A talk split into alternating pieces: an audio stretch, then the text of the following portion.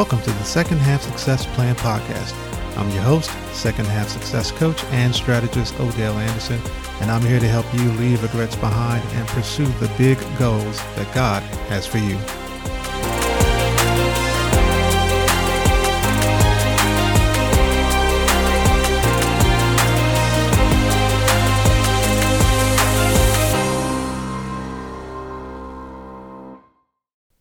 Today, I want to once again steal something from the book Good to Great, Jim Collins, how companies went from being terrible to being great companies. I've already used two things from the book already to talk about how it applies to your second half success plan. And today I want to pull something out again from that book. And this one is about what he calls the hedgehog concept or finding simplicity within the three circles. One of the things that the book talks about is that these companies that were part of the study group were able to come upon uh, a concept that galvanized and that they continue to work around and make their decisions and discipline their thinking through as they made their transition from being good to great. And I've always been attracted to this particular concept. Uh, it's intriguing in its simplicity, and it's intriguing because I've always felt as if this could apply to one's personal life. Not the exact verbiage of each circle, and I'll break those down in a second, but I think with some rewording, they can be restructured and redeployed for your personal life. So basically, the hedgehog, con- hedgehog concept is basically this that these companies were able to obtain some deep understanding along three key dimensions. And it revolves around three questions. I'm going to give you the business context and then I'm going to flip it to how this could apply to your personal life and your second half success. So, question one was what can you be the best in the world at? Again, this is from the standpoint of a company what can that company be the best in the world at? And equally important, what they cannot be the best in the world at. And this was for them, for these companies, it was more, it was deeper than just what their core competency was. It was more about what can they really be world class at for that company. It may not be something that they did at that moment, but did they have the capacity, the talent, the experience, the skills to be the best in the world at something? That was question one. Question two was what drives their economic engine.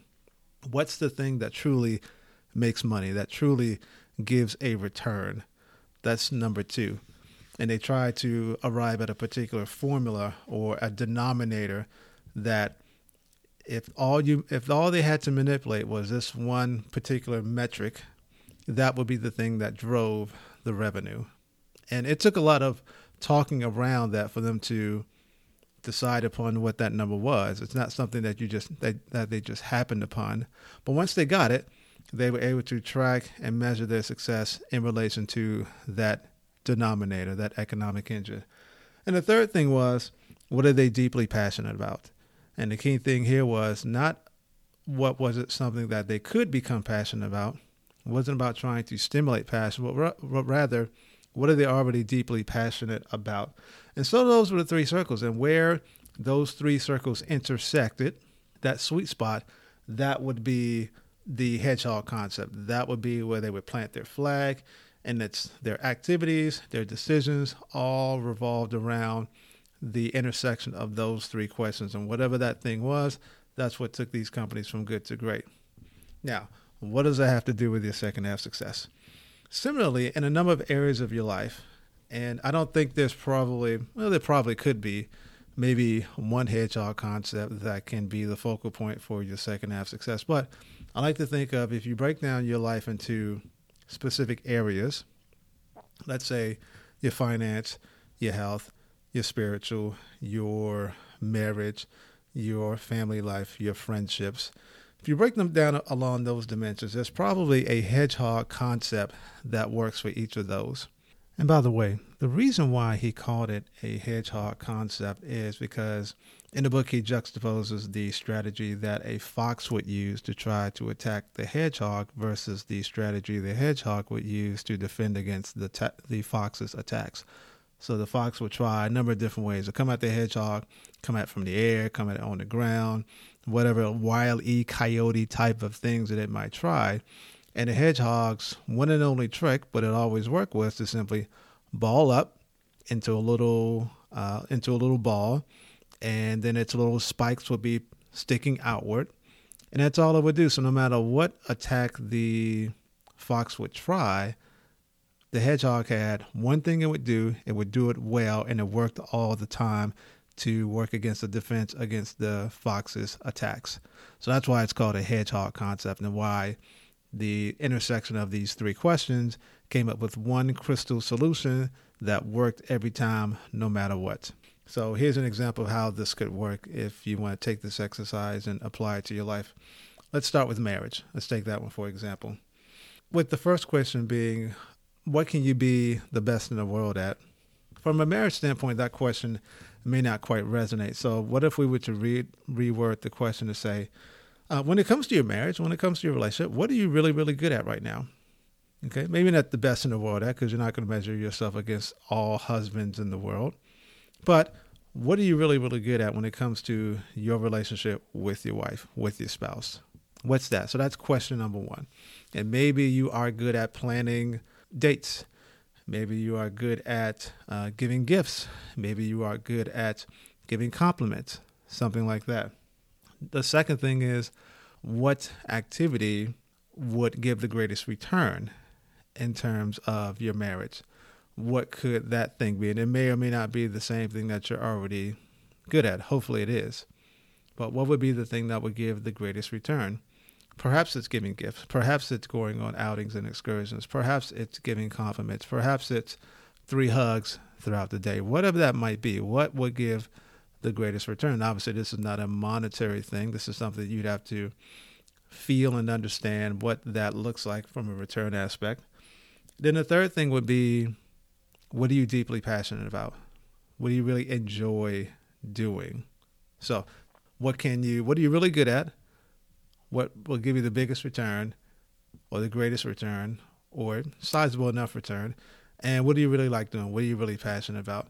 If you answer those three questions when it comes to your marriage what's the sweet spot of those three things? And whatever those three the answers to those three things intersect that would be where you can plant your flag and that's where you can probably spend the bulk of your time and get the greatest amount of return for that area. Let's take health for example if you work on your health and health and fitness, and we would put those two together.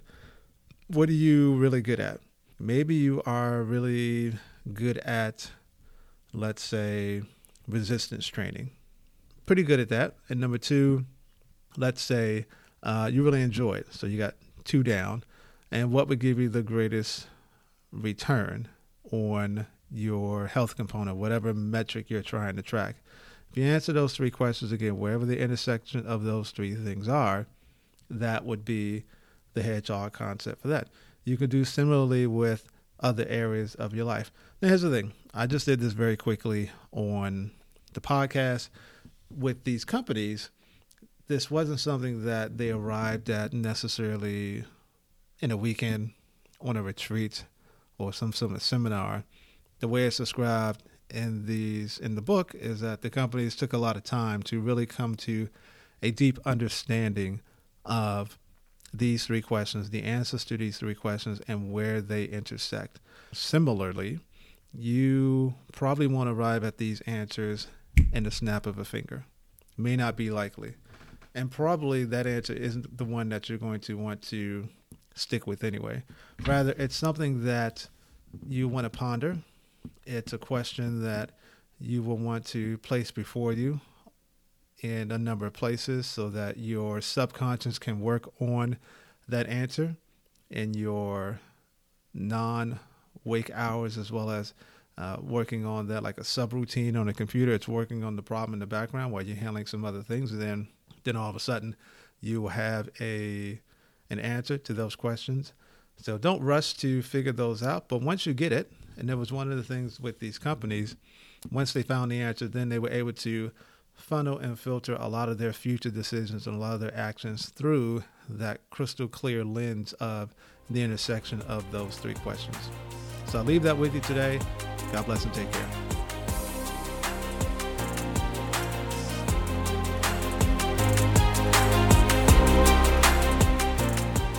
Thanks for listening. Check out secondhalfsuccessplan.com where you can get show notes or key takeaways for each episode, links to my socials, and a copy of my four step guide for leaving regrets behind and pursuing the big goals God has for you. Or book a strategy session to begin pursuing your second half success. Also, if you're enjoying the show, consider leaving a rating and review and sharing it with others you think might find it helpful. Thanks in advance. Cheers to your success and take care.